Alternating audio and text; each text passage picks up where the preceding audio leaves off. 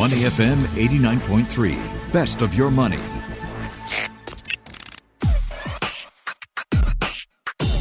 Money and Me on Your Money, only on Money FM 89.3. A two day rally of nearly $2,000 in the Bitcoin price appears to have petered out. The largest cryptocurrency by market value down in the past 24 hours, wiping out some of its recent gains over the past couple of days. Bitcoin, last I checked, was uh, changing hands at about 41,761 US dollars, well off its high of 48,000 a few weeks ago. So, how is Bitcoin's uh, correlation looking with other risk assets? What's the outlook for Bitcoin? Bitcoin moving forward. We'll also take a look at top altcoins. So many out there, right? Uh, we did a look at sort of altcoins to be investing in possibly in 2022. Uh, Cardano, Streamcoin, Decentraland, Crypto.com, The Sandbox, XRP, some names that come up. But how have altcoins performed in the past couple of days? Then we'll take a look at metaverse opportunities. It seems every time I'm on my LinkedIn, I see another um, posting about opportunities in the metaverse and who's getting in on it, which institutions. So I thought we'd discuss what opportunities he sees when it comes to the metaverse. Vijay VP for Corporate Development and Global Expansion over at Luno, their global cryptocurrency platform. Good morning, Vijay.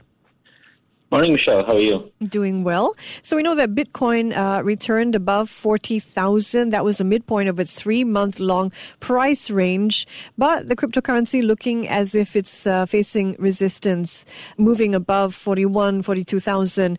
There's no single one factor that we can pinpoint to help us understand Bitcoin's price movements. But some say, you know, there's reason for optimism, of course. Uh, if you look at the uh, number of interested parties when it comes to launching spot exchange traded products for Bitcoin and Ether in Australia, for example, and in the US. Uh, and I know you're long term bullish on Bitcoin, but if we looked at Bitcoin's recent movements, uh, Vijay, what is your outlook for Bitcoin from here on? Right. Thanks, Michelle. And yeah, yeah, what you mentioned is absolutely spot on, right? I think long term bullish is the right way to kind of actually look at an asset like this. Um, but obviously, like uh, zooming into it a bit more in terms of the past kind of few weeks or even past few months, um, generally you'll observe that after you know the high uh, in November and we kind of got back down to about 34k we've been kind of making higher highs and higher lows on the chart. Uh, if any technical trader would look at it and tell you, uh, the key thing though is we have to conquer a few resistances before people can get really like bullish and be confident that we're in an uptrend. So those are uh, you know, we're looking at 44, 45k, and then about 50k, 50 to 50 to 52k. So people, you know, if you're if you're really looking at the short term, you should be looking to these levels to kind of uh, gain confidence in the market. But of course, I think most people would be, you know, it would be just safe to kind of zoom out and accumulate at these levels because these are really good prices. And if you look at the range in the past three, four months, this has been the range we're in. And anytime Bitcoin establishes a range like this, uh, it is typically associated with accumulation. So yeah, short term and long term, I think that's what I would look at. Do you think the cryptocurrency is starting to retrace the decline that we saw late 2017? You know, there was a bit of a bear market last right. year as well. And what preceded that I thought was interesting was the number of queries on, on Google, the world's largest search engine, dipped you know? Mm. And, and, we're seeing a similar thing transpire. I looked up Bitcoin Google searches down to its lowest level since 2020. So do you think that retail interest in Bitcoin seems to be fading? So I actually consider trends like those a bit of a lagging indicator. I mean, the moment price mm. starts going up, you start seeing people Google Bitcoin again. Uh, you know, in fact, it's the reverse, I would think, if you ask me, because Right now, retail is a bit muted uh, because the price is not doing much. It's right. a bit flat. Uh, you know, it's in a range. It's boring. Uh, this is where traders, you know, make merry, if I were to say so. Yeah, and in the retail interest, you know, and search trends and these kind of indicators would go up when you start seeing big moves either the downside or the upside, which is what we're waiting for essentially. Uh, Bitcoin to break out either towards the you know beyond 50k or you know if it loses 37k people might expect lower prices towards the low 30k levels, uh, and then you'll see a bit more of an interest from retail, I would think. Okay, what are you seeing in terms of other top crypto moves, Vijay? In terms of altcoins, you mean? Yes. Yes. Uh, so yeah, the, I guess the altcoin market is very, very much dependent on Bitcoin and to an extent on uh, Ethereum as well. Uh, and as you can see, when Bitcoin ranges, generally you do have some of these altcoins making big moves. Um, off off late, though, at least what I've observed is uh, a lot of the layer one, which is the smart contract platform uh, cryptocurrencies uh, are looking quite strong. And these are alternatives to Ethereum, essentially, right? So you're talking about Avalanche, or you're talking about Polkadot, and you're talking about Solana, Luna, which is uh, has been very popular, and lastly, I would say Near, which is a very very new L1 smart contract platform, and its token is called Near, and there's a lot of bullishness around it, a lot of developer interest and apps coming onto that platform, uh, and it's gained about 50% in the past, I would say, month or so, month or more. So that, that's the one area I definitely look at. The other one is metaverse in general, and I think there was some news yesterday as well that um, you know the Sandbox, which is probably one of the top two metaverse platforms, uh, and its Sand token, uh, they raised about 400 million odd at 4 billion valuation, and or, or, it's rumored to be raising that much. So a lot of interest still in that space. A lot of retail and brands looking at the metaverse to kind of experiment. So there's definitely a lot of activity in the metaverse coins as well. Okay, interesting. So we'll check out Sand, the Sandbox, quite a prominent name alongside Decentraland, I understand, when it comes yes. to the metaverse. And we'll be chatting about opportunities in the metaverse in just a while. So, in terms of top performers for altcoins, uh, what would you say, Vijay? I would summarize as it is um, you know, the, the ones that have been performing quite well given the current Bitcoin range have been the L1 smart contract platforms like Luna and Solana and Near, the metaverse coins such as Sandbox, and related ones such as Decentraland, like you mentioned. You know, some of them have not done well, like Axie Infinity, which is also kind of considered a gaming metaverse kind of play, and Fantom, which is an L1 play. Um, those have not done well. I mean, a lot of them had news events. The Axie, the you know, in Axie Infinity, there was a massive hack uh, uh, that we spoke about a few weeks back. Uh, Fantom, there's you know concerns about uh, the project itself and the leadership there.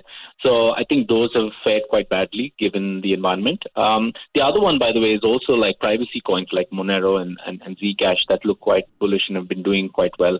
Uh, you know, 10% odd returns in the next in the past week or so. Would it be fair to describe the ones that are doing well, the layer one uh, altcoins mm. in your roundup, for example, uh, those seeing inflows, as those that are key to the foundation of decentralized application ecosystems?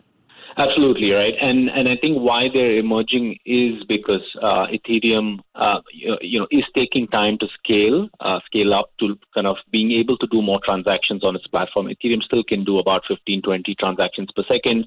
Uh, by comparison, Visa does like 50,000 transactions per second if you just compare that. Mm-hmm. Um, a lot of these new layer ones uh, look at new ways of scaling the blockchain itself. So you look at Solana or Near or Polkadot or Avalanche, they have different ways of scaling. And there's, hence there's a lot of interest because developers want to use those platforms. Users also kind of migrate to those platforms because it's cheaper to use and you have to pay less fees because those blocks are not as clogged as Ethereum.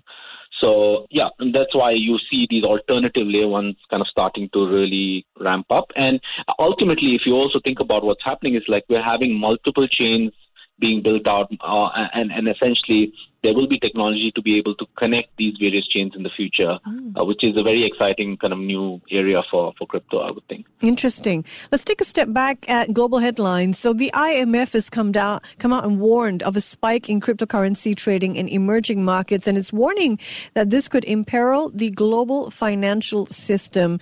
Uh, IMF saying on top of war in Ukraine, this is revealing risks in the crypto payment system. What is your take on the report and what investors should keep keep in mind when investing in crypto in emerging markets? Right. I mean, I think, well, first off, I wouldn't, I mean, the IMF has made some of these remarks in the past as well. So mm-hmm. I think um, you always take these with a pinch of salt, if you ask me, because I think I mentioned this before as well. Is it's crypto is new. It's a technology. It can be used for good and bad, right? I mean, it's it's not. Uh, I mean, it's unbiased essentially, right?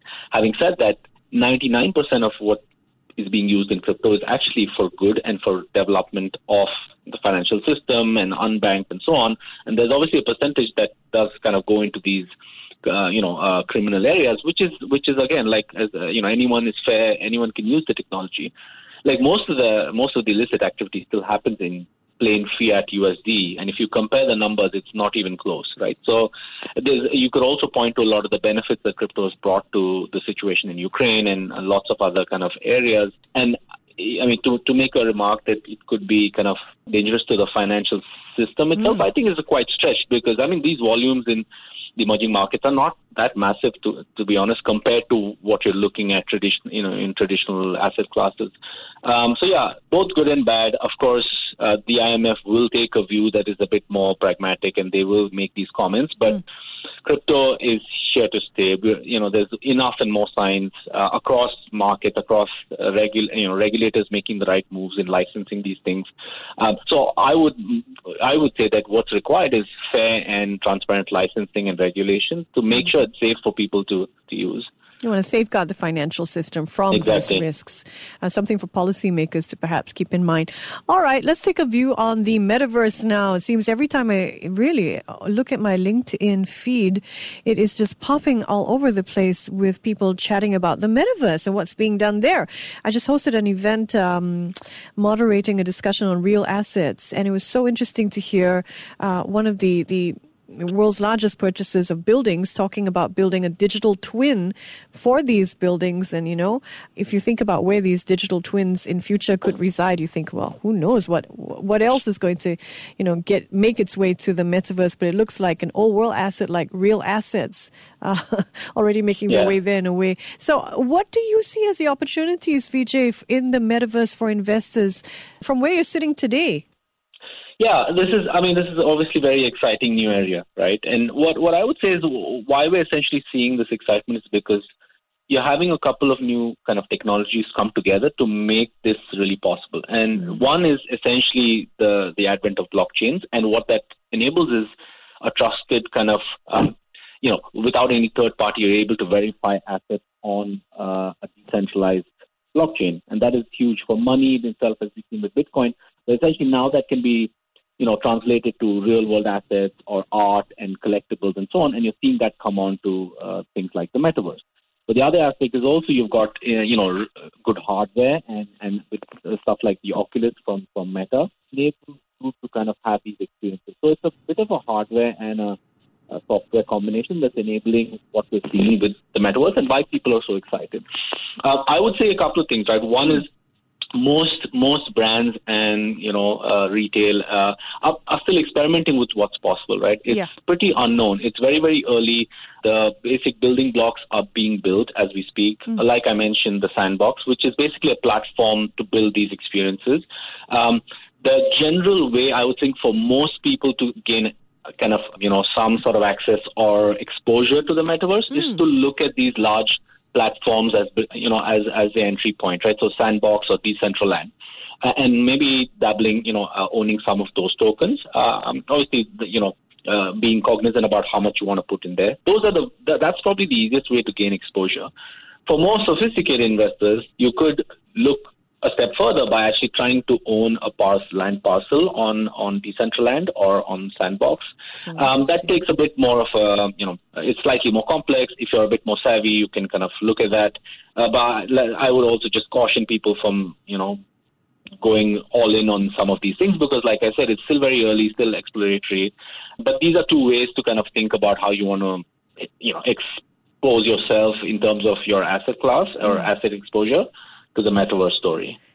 What, what is your take on the infrastructure currently being built in the metaverse? I mean, it's being built on Web 3.0, which is being iterated as we speak, right? So right. we're still at early innings. What, what, what is the metaverse looking like to you right now? I mean, is it really resembling primarily a gaming universe?